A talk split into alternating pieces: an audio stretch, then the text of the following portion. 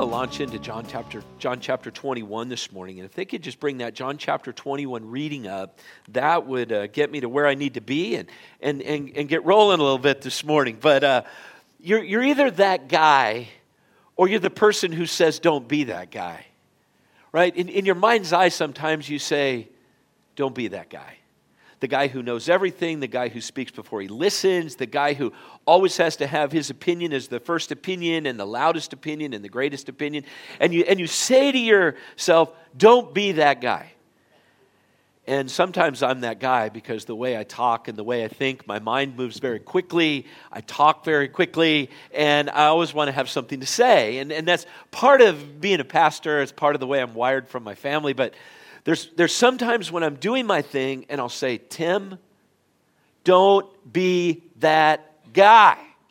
It's time to be quiet. It's time to listen. You don't need to speak. Your voice doesn't need to be the first voice, the loudest voice, the most influential voice. Don't be that guy.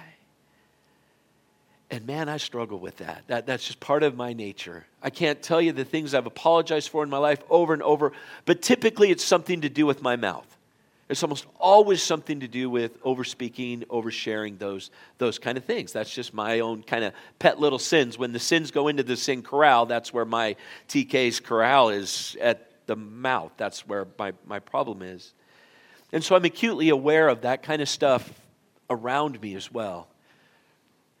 And people will be talking, I'll be speaking and listening and a conversation and there's something in the back of my mind that says, don't go there, don't go there, don't go there, come on, don't be that guy, don't do that. And then the person launches into this thing, and you're like, great, great, thank you.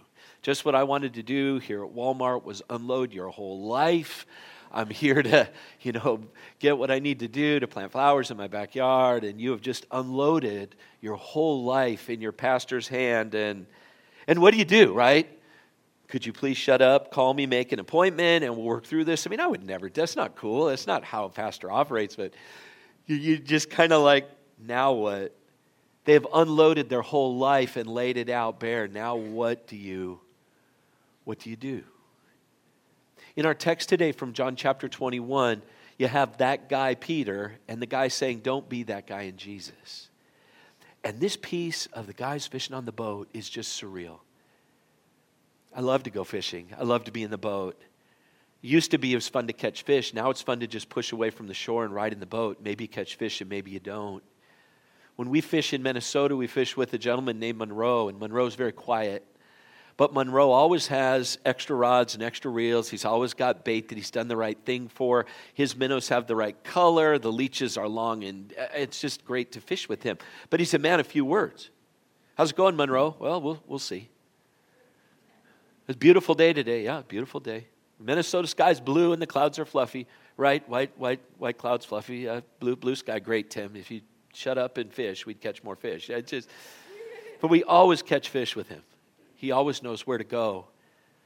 And the time on the boat the time reflecting, of talking, of, of just sharing life together, whether it's in big conversations like my father in law and I, or whether it's in little snippets of conversation because of that's the way Monroe is when he's driving the boat. It doesn't matter. What's cool is just being there with the guys and baiting a hook and throw it in the water and seeing what God will do if He'll bring a nice big fish to the surface or if you're just going to fish and feed the fish with the bait you bought. But but this story in John chapter 21 is of that kind of beautiful, intimate, human to human, heart to heart conversation. And I just absolutely love this story. It's one of my favorite stories in Scripture. It's moving to me, it's, it's, it's something that I relate to. And I hope as I read it, you do, you do too. This is um, John chapter 21, beginning at verse 1 through 14. And once I get myself organized here, to read it. Here we go. Afterward, Jesus appeared again to his disciples by the Sea of Galilee. It happened this way Simon Peter, Thomas, known as Didymus, Nathanael from Cana in Galilee, the sons of Zebedee, and two other disciples were together. I'm going out to fish, Simon Peter told them. And they said, We'll go with you. So they went out and got into the boat, but that night they caught nothing. Early in the morning, Jesus stood on the shore, but the disciples did not realize that it was Jesus. He called out to them, Friends, haven't you any fish? No, they answered. He said, Throw your net on the right side of the boat, and you will find some. When they did, they were unable to haul in the net because of the large number of fish. Then the disciple whom Jesus loved said to Peter, It is the Lord. As soon as Simon Peter heard him say, It is the Lord, he wrapped his outer, garment around him, for he had taken it off, and Peter jumped into the water. The other disciples followed in the boat, towing the net full of fish, for they were not far from the shore, about a hundred yards. When they landed, they saw a fire of burning coals there with fish on it and some bread. Jesus said to them, Bring some of the fish you have just caught. So Simon Peter climbed back into the boat and dragged the net ashore. It was full of large fish, a 153 of them. But even with so many, the net was not torn.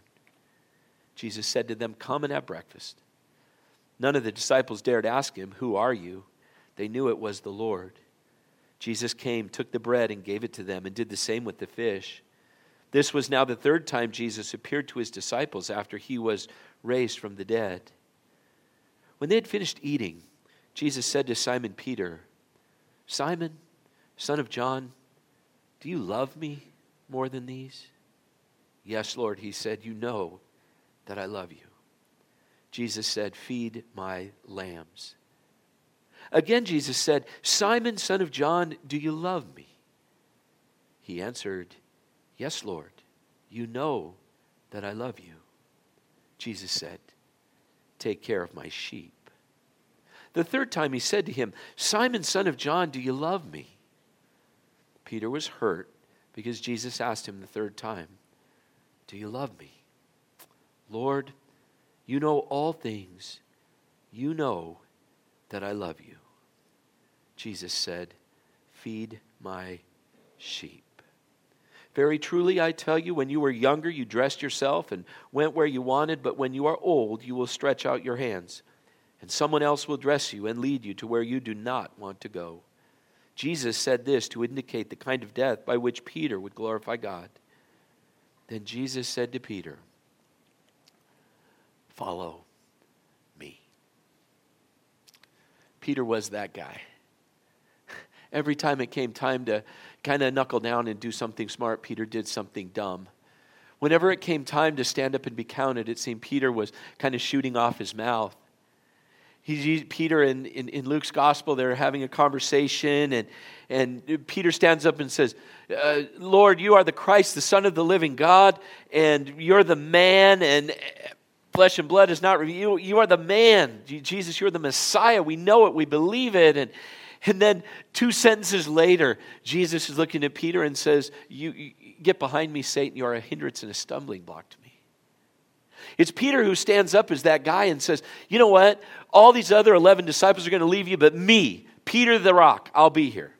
On friday night before you die jesus i'll be there. I'll be standing up. I'll have it all together. I'll be the one.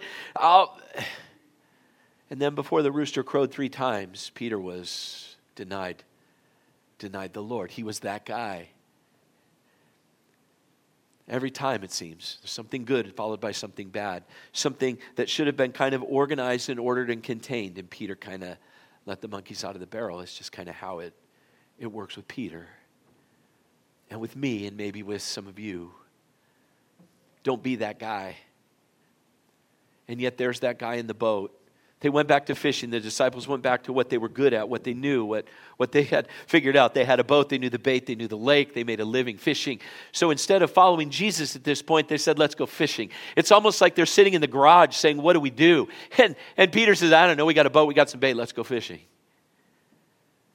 And maybe they were just trying to get back to life being normal instead of life being as chaotic as it had been the previous two weeks after Jesus' death.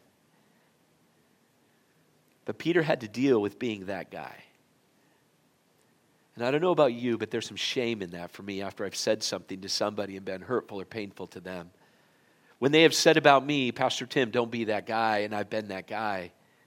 There's something about just kind of keeping your head down. You see that person, and you're like,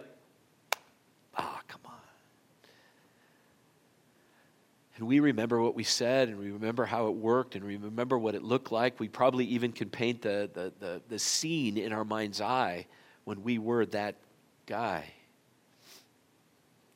And then we see that person. And there's regret and shame and a deep desire to want to kind of mend that relationship. And so, as Peter and John are working in the boat, you wonder what's going through Peter's mind if Peter's saying, and then the voice comes, throw the net on the other side of the boat. I never can figure out whether that's sarcastic or not. And I read through some stuff. No one rather knows. But it seems sarcastic. If you've been fishing all night, some know it all from the beach yells, Oh, throw the net on the other side. And then Peter and John in the bottom of that boat, they look at one another, It's only brothers in Christ can do. And they nod and they say, It is the Lord. And what streams through Peter's mind, probably that Friday night two weeks ago, where he had said, I'll stand up, and he stood back. Where he said, I'll be the tough one and I'll be the strong one, and he slinked back into the darkness. When he said, Lord, I'll stand with you above all else, and he slunk back and left that courtyard in tears because of what he had done and how he had lost his foothold with the Lord Jesus. If you are that guy or you've been that guy, this story is for you. I always wonder why Jesus didn't just bring lightning down from heaven on his disciples and all those things. Why, why in Easter he comes out of a tomb, he doesn't come down from above. because if he was ever going to come down and blast some people for being wrong and deserting him and all that stuff, it could have started with Peter and it could have ended with Thomas and Judas and the boys, maybe John at the end, but he could have smoked them. He could have sent a nuclear tipped torpedo out to the Sea of Galilee and nuked that boat and said, Now who's boss? But Jesus doesn't. For that guy that day, Jesus comes into his reality and says, I love you. He says, We're going to cook breakfast, bring some fish. He says, Let's hang out. Let's talk and tell stories like fishermen do and like people do around the lake when they share a shore lunch. Let's sit and remember the miracles and the stories and the time together. Let's be close. And so, in the middle of that story where Peter had been loud and, and, and the Lord kind of puts Peter to the side and that marvelous piece of scripture. It's just so, so moving. As Jesus says, Simon, son of John, do you love me? Peter says, Yes, Lord, you know that I love you. Jesus says, Feed my lambs. And again, Jesus says, Do you love me?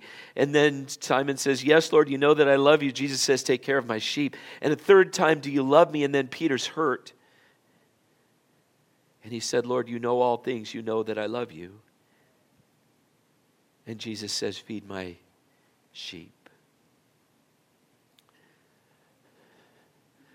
And so Jesus visits in grace that day and not in judgment. He visits with inclusion and not exclusion. He visits with kindness and not fire in his eyes. And at the end of that threefold call back to ministry, he says what he says to Peter the same the first time he saw him. He says, Follow me. And he takes a broken guy in a broken place in a boat on the Sea of Galilee and draws him back into a healthy, beautiful place. And says, Peter, not only are you going to follow me, but you're going to give your life in service to me. And you might not know it now because you're a young man, but eventually it's going to come around and you're going to be my guy. See, that's the business that Jesus is in. That's what he does. He takes us in those moments of brokenness and pain where we're that guy. And instead of putting it on us and sticking it to us, Jesus reaches into our lives and says, I love you. I heard what you said, I saw what you did, but I come with love and not judgment. And that's a function of the cross and what Jesus went through for you and me. He was put on the outside so that we could be on the inside. He was broken so that we could be made whole. He was beaten and, and, and betrayed so that our lives could find grace and love in Jesus. And so he comes with that to you and me. For those moments we've said thus and such, for the moments we've been that guy. And Jesus says, I love you and I'm with you. And come and follow me. He takes away that shame. He takes away that wall. He takes away that border.